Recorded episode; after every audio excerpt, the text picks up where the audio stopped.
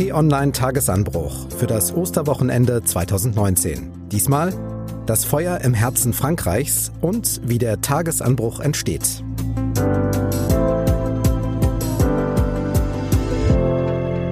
Hallo, willkommen im Osterwochenende. Marc Krüger ist mein Name, T-Online-Chefredakteur Florian Harms ist auch da. Grüß dich, Florian. Hallo und herzlich willkommen. Und wir beide wollen gemeinsam auf die Woche zurückblicken und Themen besprechen, die Sie und uns beschäftigt haben und auch künftig noch beschäftigen werden. Und wenn Ihnen das gefällt, ein Tipp, suchen Sie in Ihrer Podcast-App oder bei Spotify nach Tagesanbruch und klicken Sie auf Abonnieren. Das ist kostenlos. Und Sie kommen so Montag bis Samstag immer gleich an die neueste Folge. Und nun zu dem Thema der Woche. Plötzlich beherrscht ein Feuer den Abend dieses Nachrichtentages. Tonight, Notre Dame Cathedral in Paris is completely engulfed by fire. Panache de fumée s'échappe de la cathédrale Notre-Dame. C'est au cœur euh, de euh, Paris. People are standing there on the street. Historischer Ort, Nationalheiligtum, Weltkulturerbe, Touristenattraktion, aber auch Kulisse für Weltliteratur und Filme, Sehnsuchtsort. All das ist die Kathedrale Notre Dame im Herzen von Paris und wahrscheinlich ist diese Aufzählung noch ganz lange nicht komplett. Fast 800 Jahre steht Notre Dame schon auf einer kleinen Insel in der Seine und die gute Nachricht ist, dass sie auch immer noch steht. Zumindest die Grundmauern, die weltberühmten Doppeltürme und auch einiges aus dem Inneren gibt es noch. Gerettet wurden zum Beispiel auch Reliquien wie die Dornenkrone, die Jesus Christus bei der Kreuzigung am Karfreitag getragen haben soll.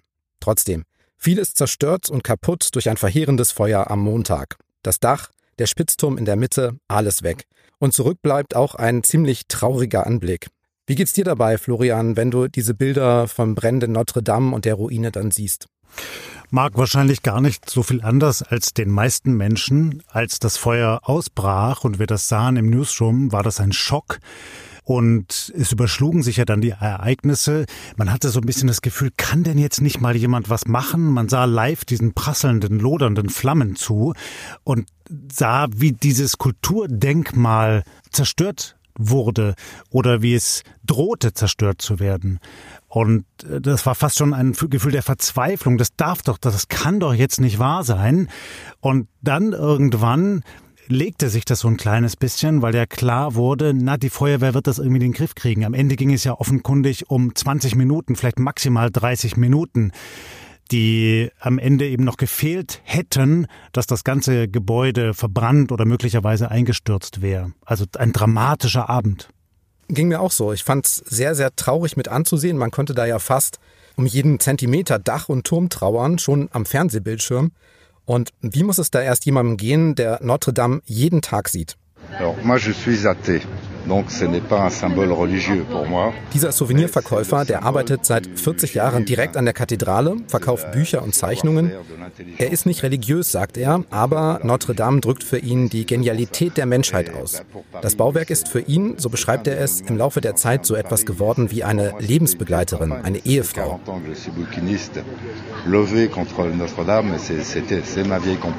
Und man merkt, dass ihm Notre Dame sehr am Herzen liegt und das Feuer ihm nahegegangen ist. Und wir haben unseren Kollegen Tobias Ruf nach Paris geschickt. Er hat mit vielen Menschen gesprochen in den vergangenen Tagen, unter anderem mit dem Souvenirhändler von eben. Er hat sich umgeschaut, Texte geschrieben und ich habe ihn gebeten, uns mal ein kleines Stimmungsbild zu geben von den letzten Tagen in Paris. Als ich am Dienstag angekommen bin, war eine Mischung von Hektik, von Verängstigung und große Besorgnis rund um die Ereignisse zu spüren. Natürlich ein wahnsinnig hohes Polizeiaufgebot. Die Feuerwehr war überall und schwer damit beschäftigt, hier weiterhin für die Sicherheit zu sorgen. Diese Stimmung hat sich dann so ein bisschen gepaart auch mit, mit äh, den Erfahrungen, die man in Paris in den letzten Jahren vor allen Dingen machen musste. Die Menschen haben mir erzählt, boah, wir sind so leidgeprüft, wir haben so viel mitmachen müssen. Da ging es vor allen Dingen natürlich um die fatalen Terroranschläge, Charlie Hebdo und äh, äh, Bataclan da in erster Linie zu nennen. Der Pariser ist zwar leidgeprüft, aber das, das hat ihn nochmal ganz besonders mitgenommen. Ja, klar.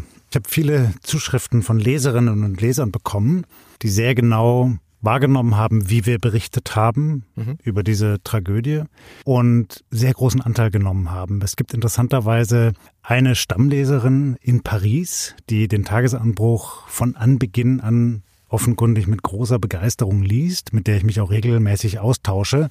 Und die hat mir etwas geschrieben, was ich sehr schön fand. Ich habe mir das mal ausgedruckt und mitgenommen.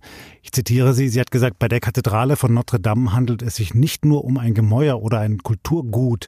Notre Dame ist seit tausend Jahren die Seele Frankreichs. Alles Wichtige hat sich an diesem Ort abgespielt sowohl im katholischen Bereich als auch im atheistischen Bereich.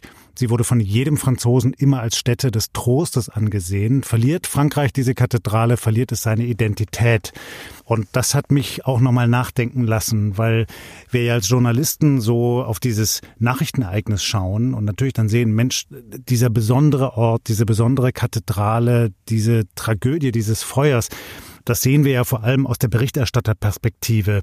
Aber dahinter steht ja noch eine viel größere Dimension und die kann man möglicherweise erst mit ein bisschen Abstand begreifen, was das denn wirklich bedeutet hat. Und aber auch zugleich, was es bedeutet, dass er eben am Ende dann doch gerettet worden hm. ist. Das ist ein interessanter Punkt. Für die Franzosen kann ich das natürlich auch sofort nachvollziehen, dass Notre Dame, dass diese Kathedrale ein besonderer Ort ist. Ich frage mich aber auch, wie wird das Ganze dann zum Weltereignis? Also letztlich Wieso reagieren Menschen auf der ganzen Welt so emotional auf dieses Ereignis mit diesem Bauwerk? Auch Menschen, die ja die Kathedrale Notre Dame vielleicht nur ganz kurz oder vielleicht auch noch nie in ihrem Leben gesehen haben. Klar, Notre Dame ist sozusagen ja in der weltweiten Champions League der Bauwerke, aber diese immense Solidarität überrascht mich dann doch, denn allein das Alter kann es ja nicht sein. Nein, ich glaube, es ist mehr.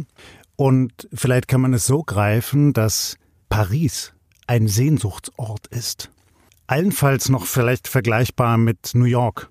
Also jeder möchte in seinem Leben einmal in New York gewesen sein und möchte das mit eigenen Augen gesehen, mit eigenen Ohren gehört, erfahren haben.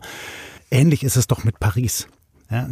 Äh, all diese Stereotype, die Phrasen, die Stadt der Liebe und so weiter, das ist oberflächlich, aber da steckt natürlich ein Kern drin, eine wunderschöne Stadt mit einem ganz eigenen Lebensgefühl und im Herzen dieser Stadt auf der Seine-Insel dieses besondere Bauwerk und dieser besondere Ort, dieser Sehnsuchtsort, ja, nicht nur für die Pariser, für die Franzosen, der ist so mitgenommen worden. Das ist dann vielleicht tatsächlich vergleichbar wie mit der Trauer um einen sehr liebgewordenen Menschen.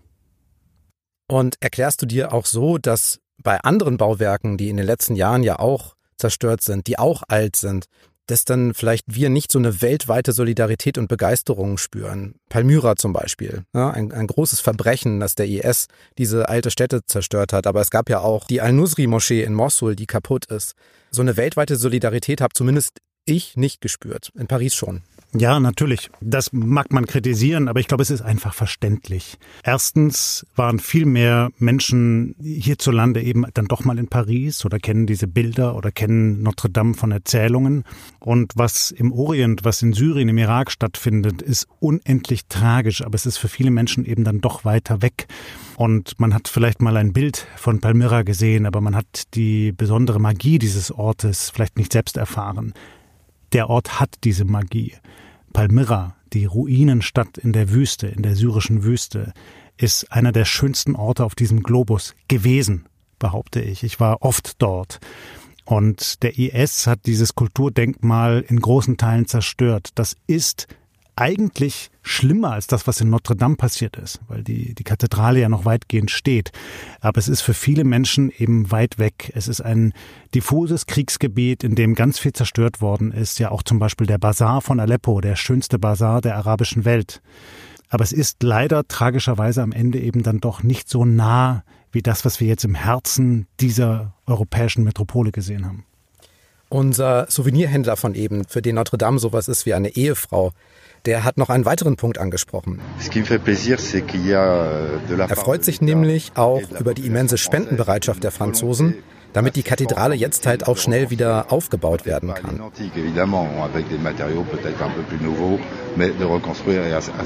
Und da hat er ja recht, denn eigentlich sofort nach der Katastrophe hat der Impuls eingesetzt, Notre Dame wieder aufzubauen. Milliardärsfamilien aus Frankreich haben da hunderte Millionen Euro Spenden angekündigt, Konzerne, aber natürlich auch ganz viele äh, normale Franzosen, Bürger, die wollen spenden. Inzwischen soll die Wahnsinnssumme von rund einer Milliarde Euro zusammengekommen sein. Wow, das ist natürlich spektakulär und ich finde das großartig. weil ich glaube, das ist viel mehr als nur das reine Geld. Das ist ja eine Geste. Man nimmt daran auch Anteil. Man möchte etwas tun, damit dieser Ort wieder auferstehen kann. In all seinen Facetten nicht nur als Bauwerk, nicht nur die großartige Kunststruktur in diesem Bauwerk, sondern natürlich auch ein Stück weit die Spiritualität dieses Bauwerks, dass die wiederhergestellt werden kann. Es hat ja auch Kritik gegeben an den Spenden. Große Debatte. Wir haben das abgebildet bei uns auf der Seite. Ich kann Teile dieser Kritik auch durchaus verstehen und nachvollziehen. Also die Kritik war ja, dass sofort eine Milliardensumme zusammenkommt. Und was ist aber bei humanitären Krisen zum Beispiel? Da kommt oftmals nicht so schnell so eine Summe zusammen. Das war im Kern mal zusammengefasst die Kritik. Ja, und ich kann das ein Stück weit nachvollziehen. Nämlich dann, wenn es zum Beispiel darum geht, dass hierzulande in Deutschland sofort staatliche Stellen, also zum Beispiel in Nordrhein-Westfalen, eben auch zu Spenden aufgerufen haben. Das ist ja grundsätzlich erstmal gut. Aber wir haben das natürlich nicht im ähnlichen Maße gesehen bei großen humanitären Krisen. Also ich hatte große Sympathie für einen Kollegen, der zu diesem Zeitpunkt dann über die sozialen Netzwerke gleich nochmal die Spendennummer für die Opfer von Mosambik, von der Flutkatastrophe verbreitet hat und daran erinnert hat, auch dafür kann man ja spenden. Ich möchte jetzt nicht missverstanden werden. Ich möchte nicht das eine mit gegen das andere aufwiegen. Ich meine damit nur, man kann sich so etwas schon mal bewusst machen. Ne? Also Spendenbereitschaft ist etwas Großartiges, aber es braucht sie halt an vielen, vielen Stellen. In Wahrheit jeden Tag. Frankreichs Präsident Macron ist ja auch gleich zur quasi noch brennenden Kathedrale geeilt und hat kurze Zeit später schon angekündigt, dass Notre Dame jetzt innerhalb von so fünf, sechs Jahren wieder aufgebaut werden soll. Am Geld wird es jetzt nicht scheitern, haben wir gerade gehört. Es soll einen Architekturwettbewerb geben, aber damals hat es ja auch so rund 200 Jahre gebraucht, bis diese Kathedrale mal gebaut wurde und stand. Und da finde ich jetzt fünf Jahre schon recht ambitioniert. Und warum jetzt diese Hektik? Das ist bestimmt in Teilen ein Symbol. Es entspricht sicherlich auch in Teilen dem Selbstverständnis des französischen Präsidenten, der ja ganz anders agiert als etwa eine Bundeskanzlerin in Deutschland. Also er zeigt jetzt Führungsstärke, er zeigt Entschlossenheit, den unbedingten Willen, dieses nationale Heiligtum schnell wiederherzustellen, schnell wieder aufzubauen. Das ist bewundernswert. Ich glaube nicht, dass man da jetzt in eine Hektik verfallen wird, die am Ende dazu führt, dass das nicht anständig wieder aufgebaut wird. So, das, das ist das wichtigste Bauprojekt in Frankreich für die nächsten Jahre. Und das wird ganz bestimmt sehr gut gelingen. Darauf können wir vertrauen. Ich würde gerne noch mit dir über eine Sache sprechen, denn die weltweite Bedeutung von Notre Dame hat sich ja auch im medialen Interesse gezeigt. Die Bilder und diese Rauchsäule und später die Flammen, die konnte man ja live in aller Welt verfolgen, in Deutschland natürlich auch. Kritik gab es aber auch, denn als viele Menschen am Montagabend gerade davon erfahren haben, dass die Kathedrale in Paris brennt und vielleicht um 20 Uhr die Tagesschau eingeschaltet haben, da klang das erstmal so. Guten Abend, meine Damen und Herren, ich begrüße Sie zur Tagesschau. Dreieinhalb Jahre nach der Aufdeckung des Dieselskandals ist Anklage gegen den damaligen VW-Konzernchef Winterkorn erhoben worden. Erst auf Position 3, nach viereinhalb Minuten dann. In der weltberühmten Kathedrale Notre Dame in Paris ist am Abend ein Feuer ausgebrochen. Eines der bedeutendsten Wahrzeichen der französischen Hauptstadt steht in Flammen. Ein Ministerpräsident, ehemaliger ARD-Verantwortliche, Journalisten und auch viele Zuschauer, die haben das kritisiert. Grundsätzlich kann ich das nachvollziehen, weil das natürlich ganz klar das wichtigste Ereignis war an diesem Abend. Auf der anderen Seite möchte ich aber auch ein Stück weit äh, um Verständnis werben für die Kolleginnen und Kollegen von der ARD in Hamburg, denn ich weiß natürlich, wie das ist, wenn man in einem Newsroom mit einer komplexen Nachrichtenlage umgehen muss, die sich permanent weiterentwickelt, die hektisch ist wofür man dann erstmal Bilder besorgen muss, Informationen besorgen muss und all das dann in die Prozesse hineingießt. Da kann schon mal was schiefgehen oder es kann nicht schnell genug gehen. Es gab ja auch die Kritik, dass es keinen Brennpunkt gegeben hat, also die Sondersendung in der ARD hätte man machen müssen, denke ich, machen sollen. Aber wenn man halt bedenkt, sozusagen, wie kompliziert und aufwendig solche Prozesse sind, in kürzester Zeit sowas dann zusammenzubauen, dann kann man schon mal auch Verständnis dafür haben, dass das eben nicht immer gelingt. Und man konnte sich ja informieren als interessierter Bürger. Es gab ja überall Informationen, nicht zuletzt groß auf T-Online. Dann lass uns doch zum Schluss nochmal Tobi hören, unseren Reporter in Paris. Der hat nämlich in Frankreich studiert, der hat viele Freunde dort und deswegen habe ich ihn mal um ein paar persönliche Eindrücke gebeten. Es waren auf jeden Fall bewegende Tage, vor allen Dingen für die Einheimischen hier in Paris, aber auch für viele Touristen und ähm, auch als Reporter sind das Einsätze, die man natürlich nicht tagtäglich hat. Und wenn man einen persönlichen Bezug dazu hat, ist es teilweise wirklich sehr, sehr schwer gefallen, das alles hier zu sehen und zu verarbeiten. Aber was man natürlich nie vergessen darf, es sind keine Menschen gestorben. Es hätte noch viel, viel schlimmer kommen können, das Unglück. Diese äh, prächtige Kathedrale steht noch zu großen Teilen und nicht auszudenken, was hier hätte alles passieren können. Deswegen, ja, ich bin traurig, diese Bilder zu sehen, aber ja, ich sage auch, Paris ist so stark und so stabil und es wird auch dieses Unglück verkraften. Sie hören den Tagesanbruch am Wochenende Podcast und den nehmen wir immer kurz vorm Wochenende auf, meistens so Freitagnachmittags, damit alles noch aktuell ist, aber auch Samstagmorgens dann fertig für Sie zum Anhören, zum Start ins Wochenende. Und wir möchten diesen Podcast auch nutzen für einen kleinen Blick hinter die Kulissen von t-online.de. Das wünschen sich auch Hörer und Nutzer, die uns das immer wieder schreiben.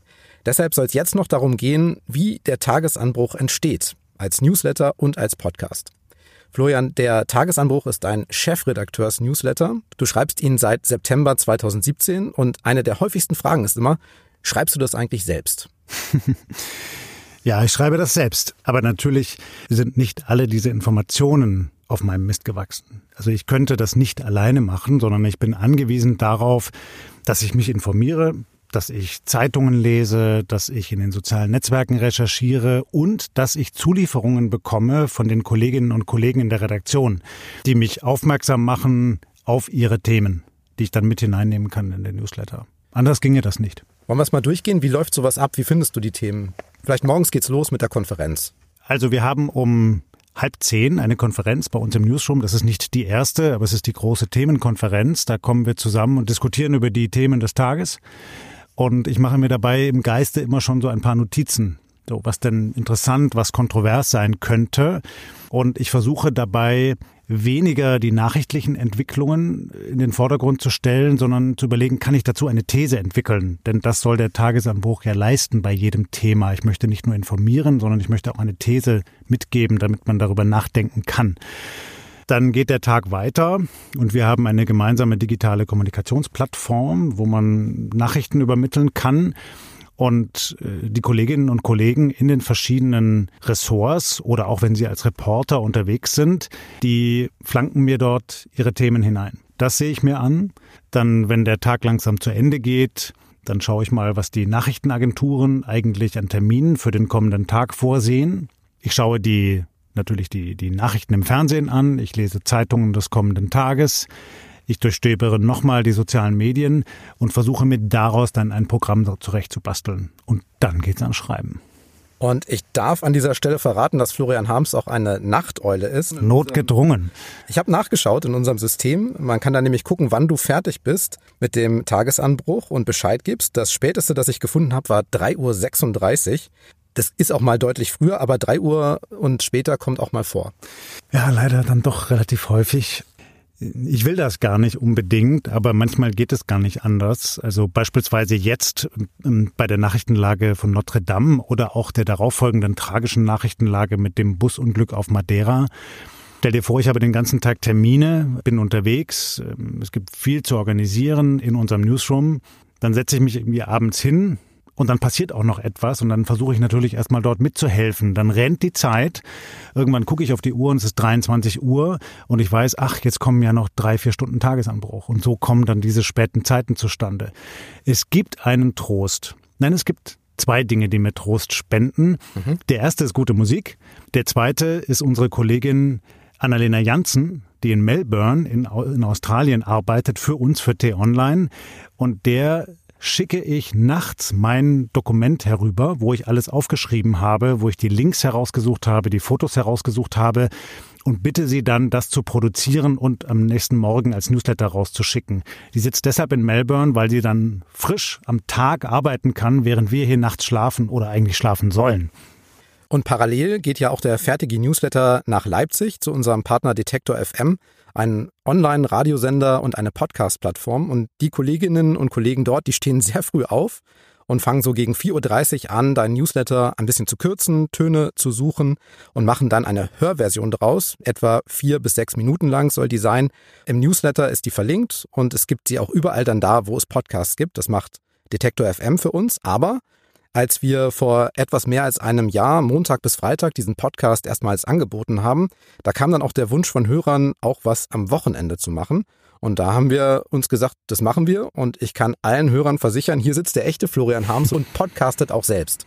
Ja, da muss ich jetzt einfach die Blumen zurückgeben. Marc, das könnte ich ja alles gar nicht machen ohne dich. Ja, das muss ich jetzt bitte einmal sagen, denn das Mastermind hinter diesem Format bist du natürlich, äh, der du das alles immer akribisch vorbereitest und moderierst und produzierst und dich um die Ausspielung kümmerst. Anders ginge das ja gar nicht. Ich komme ja einfach nur hierher und rede über irgendwas. Mein Privileg ist ja dann auch, dass ich Fragen an dich stellen kann und da hätte ich jetzt noch welche. Schieß los. Du hast nämlich vorhin gesagt, dass du eine These entwickelst und auch wir diskutieren in der Redaktion ja sehr viel über die Trennung von Nachricht einerseits und Meinung andererseits. Der Tagesanbruch ist ganz klar Meinung, das steht mhm. auch drüber und trotzdem kommt ja immer mal wieder die Kritik, dass du Meinungen aufzwingst oder Leuten deine Meinung aufdrücken willst und so. Wie stehst du dazu?